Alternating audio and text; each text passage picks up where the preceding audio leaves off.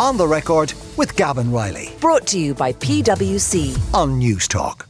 Sitting alongside me in studio, somebody who uh, previously had been a regular newspaper reviewer uh, on On the Record, Aoife Barry, who was then uh, the assistant news editor at the journal.ie. But Aoife is now with us today in her capacity as an author of Social Capital Life Online in the Shadow of Ireland's Tech Boom. Uh, Aoife, great to have you in again, and thank you very much for, for joining us because I know it's been in busy doing the, the promo circuit for all of this. Um, it strikes me, and this is something that you address very early in the book, that the internet is a very unique thing for everyone because everyone, especially now in the era of social media, curates their own feeds. So everyone's experience of the internet is very different, which then must make it a very curious thing to take on as the topic of a book about how it's impacted on society. Yeah, definitely. First of all, thanks for having me on. And it is really weird to be on not talking with the newspapers. I feel like reaching out and grabbing the Daily Mail or something and chatting about today's news stories. Um, yeah, no, you're right. I mean, taking on something like social media is, you know, it's difficult on a couple of fronts. The first one, like you're saying there, you know, if we both of us logged on to the, you know, sorted apps and, and sites that we both go on to, even if they were the exact same, like Twitter and Instagram right now,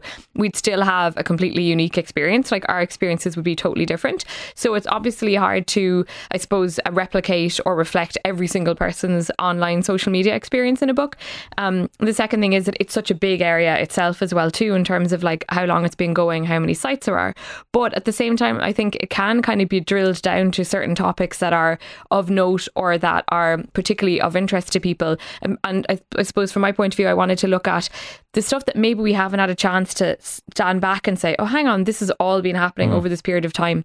Um, so when I sat down to think about it, I was able to you know, effectively break it down into the chapters that most of which are still there in the book. So you have stuff like racism, um, transphobia, influence, content moderation, misinformation. There's even a chapter on the Silicon Docks. So even though that might sound like hugely broad, once I knew what I wanted to write about, then I could find people that I wanted to talk to, Sure. interview them, and you know. Find in each different topic something that that reflected a point of interest that showed us the journey that we've been on in terms of these all these different topics. And where, where did the idea of trying to, to catalogue the journey for for not just the country but for those of us living in it, where did the idea of trying to tackle all of that originally come from? Um, so initially, I was approached in terms of writing the book by the publisher HarperCollins because I had written a lot about um, Dublin and my relationship with Dublin and how it's developed, and then I've also been obviously like yourself online and working in digital, Terminally so, digital yeah, yeah. terminally online and working in digital media for so long, and so they could sense that these were things that I was really interested in and that I'd written about, and you know I'd had you know blogs when blogging was a thing, all that sort of stuff. Mm. And you know, when I was chatting to the editor, Catherine Goff, uh, at the time, together, you know, she she wanted to do something about this topic, and then together we hammered out what we thought the book should be about, and that was really interesting. I mean, you learn a lot of lessons, you know, in the initial idea compared to what maybe the, the actual work um, that it takes to, to reflect that. But I, I think it's just a topic that's really interested me, and I think, like yourself, anybody who's in journalism, we're very nosy people. You know, we're we're interested in things, we're interested in people. We want to hear what pe- other people are doing, so we find ourselves online. And I really loved the idea of sitting back and maybe analyzing it and analyzing, you know, our own roles online, how we behave online, and doing it through through people's stories. Because I think storytelling is really important. You know, there's academic way of talking about things, but I'm a big fan of stories, other people's stories, my story. We all have one, so I do weave my own online journey. Yeah. um, not to make it sound too interesting. It's not that interesting. Girl goes on the internet when she's a teenager, stays on the internet for 20 odd years. Um, I wanted to weave that around it. And obviously there's a chapter as well about online harassment and I had personal experience of that. So I, I, you know, I felt I wanted to include that not because I wanted to be like, oh, look at me, look at what I went through, but more like, oh, this happens. And we kind of maybe don't really talk about the impact of that too much. I'll, I'll come back to the harassment thing in just a couple of minutes if you don't mind. But um, one thing which kind of strikes me about doing all this is that when you sit down to try and, and work your way through all of this and then you go back and almost document the various eras of, of mm. online history, that it kind of it almost makes you grapple with things that maybe you didn't realize were there to be grappled with at the time you were living through it. Was there anything that you realized as you were sort of cataloging all of this, like ideas that crystallized or something that just goes, God, wait a minute, that was mad, and that we didn't fully appreciate the gravity of? I think it, I think almost as a whole, if you think about human behavior online, how we have been influenced to behave certain ways by the actual platforms which we have willingly given all of our time and attention to. So like the idea that you behave a certain way on Twitter because of the rules, the unwritten rules or written rules of how Twitter asks its users to behave, or Instagram or BeReal or whatever, Facebook. So I, that kind of came more to mind for me as I was writing it and reflecting on it afterwards that in a way, we were kind of this big experiment, you know, that nobody'd ever done this before. The internet was brand new from the 1980s. Back in, into the 1990s, you had the kind of first wave of it. We were part of that second wave, really, mm. of social media. Going into the third wave now, where you're thinking about, you know, um, well, people would have said like Bitcoin and, and ChatGPT mm. and stuff like that, more AI, that it's very experimental, but we have gotten through our relationship with the internet by following the rules that were laid out by people who didn't really know what they were doing because they were breaking new ground the whole yeah. time. So I think that that really that really came to came to the fore for me. Which kind of begs the question then as to why those norms emerge differently in different platforms. That yeah. if if, uh, if Twitter and Instagram and Facebook are all uncharted, uncolonized territories when they start, but they all do develop their own different nuances and lingo and parlance and norms. That what is it about those platforms that make them all different? I think there's there's very specific things in terms of if you look at something like Instagram, it's an image based platform. So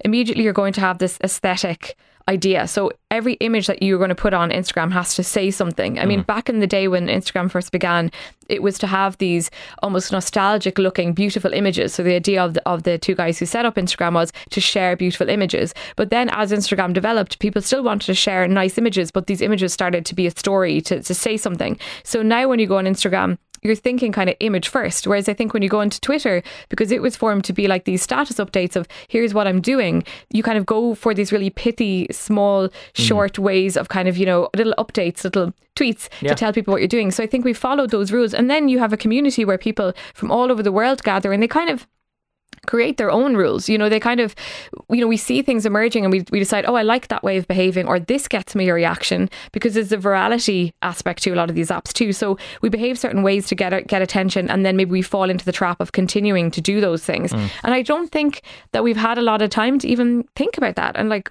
what does that mean if I keep, you know, doing things that Twitter wants me to do? Because I know myself, I'll go around sometimes I'll have an experience and I'll think, oh, I could tweet that and I'll know yeah. exactly what I would say in the tweet. And now these days, I literally have to stop myself yeah, tweeting things on purpose. It, yeah, yeah like total instinct. You could almost write a whole thesis about the the loss of nuance online from Twitter being the primary text based form of communication, how people were, were originally conditioned to fit it all in in the length of a text message exactly. or shorter, exactly, um, and the impact that's had on everything. Um, you mentioned in passing there your your um, history of online harassment, and I have to profess some kind of not quite vested interest, but some sort of personal interest in that. And you mentioned that you were the assistant news editor of the journal.ie. You've just finished there after 12 years working yeah. there. For the first two years, I was also there. Yeah, you, we, we sat alongside each other yeah, for quite did. a long while. Yeah. But it strikes me that um, although the, probably the first elements of the harassment that you got, which you detail in the book, which you don't need to go into too much detail about, um, the first elements of that you were probably receiving while I was sitting at the desk next to you, yeah. not realizing that any of that was happening. And in the same way that we all have different experiences because we all curate our own different feeds online, mm-hmm. that we some of us can find the internet to be a very empowering, friendly place, but that sometimes then we don't realize when others are being manipulated or just being harassed and yeah. it's kind of happening in a very unique circumstances totally and i think the thing you know back in the day when we first started getting those emails because i think a lot of us got these emails from this person in the newsroom it wasn't just me and in the end there was three of us who were part of the um, harassment case you know it was that idea of this was a brand new era it was 2011 2012 it was the first online digital website which is now one of the biggest news websites in the country mm-hmm. we were there from the very beginning and it was also coinciding with Twitter and other websites appearing. There's a new era of, you know, instant contact. You're able to email a journalist. We were journalists sitting there in the newsroom thinking, oh, wow, somebody can read a story and then email me and let me know, you know, if they don't like it or not, mm. which is mainly what they'll be telling you. So at the start, it didn't feel like anything unusual. It felt like this new thing that was, of course, going to happen. And it's only now, how many years later, over 10 years later, 11 years later, that you think, God, yeah, you're really kind of maybe naive when these new things happen. Yeah. You know, collectively we were all naive. We, we, didn't realize the impact of everybody being available. I'm not just specifically talking about where he's working, but yeah. in general online. Is there a salutary tale from that? I'd, I'd, love to be able to talk about it for ages longer, but yeah. time is against no, me. Fine. Is there a salutary tale in that that we, we assume that all these tools to connect people are always going to be beneficial and that we don't realize some of the harmful ways that they can in some circumstances be manipulated. Yeah, and I think it goes back to also what you were saying there a second ago about everybody has an individual experience. So if you're somebody who sets up an app, for example, and your experience online has tended to be really positive and you maybe haven't minded the negative stuff you've gotten, or you're not a member of a minority community, or you know, you're not someone who'll typically get abused online, then you will think, oh, it's great that anybody can access this information. Mm. It's great anybody can talk to me. And anybody, you know, the person who set up Facebook, people who set up Twitter, Instagram, they all wanted positive things out of it. But unfortunately, they, w- they weren't putting the guardrails in place to Mm. moderate human behaviour at a certain point, and that's why we've ended up where we have now with misinformation, with bad behaviour, with issues of content Uh, moderation. it's a fascinating read and a fascinating audiobook, which is the way that I've been taking it as well. Narrated by Aoife herself, not just about uh, the way in which the internet has changed us, but the ways about it's changed the country as well. Uh, Social Capital, Life Online in the Shadow of Ireland's Tech Boom, written by Aoife Barry. Aoife, thanks so much for joining us. Thank you. On the record with Gavan Reilly. Sunday morning at 11. Brought to you by PwC. Great minds think unalike. Different skill sets, diverse opinions, it all adds up to the new equation. On Newstalk.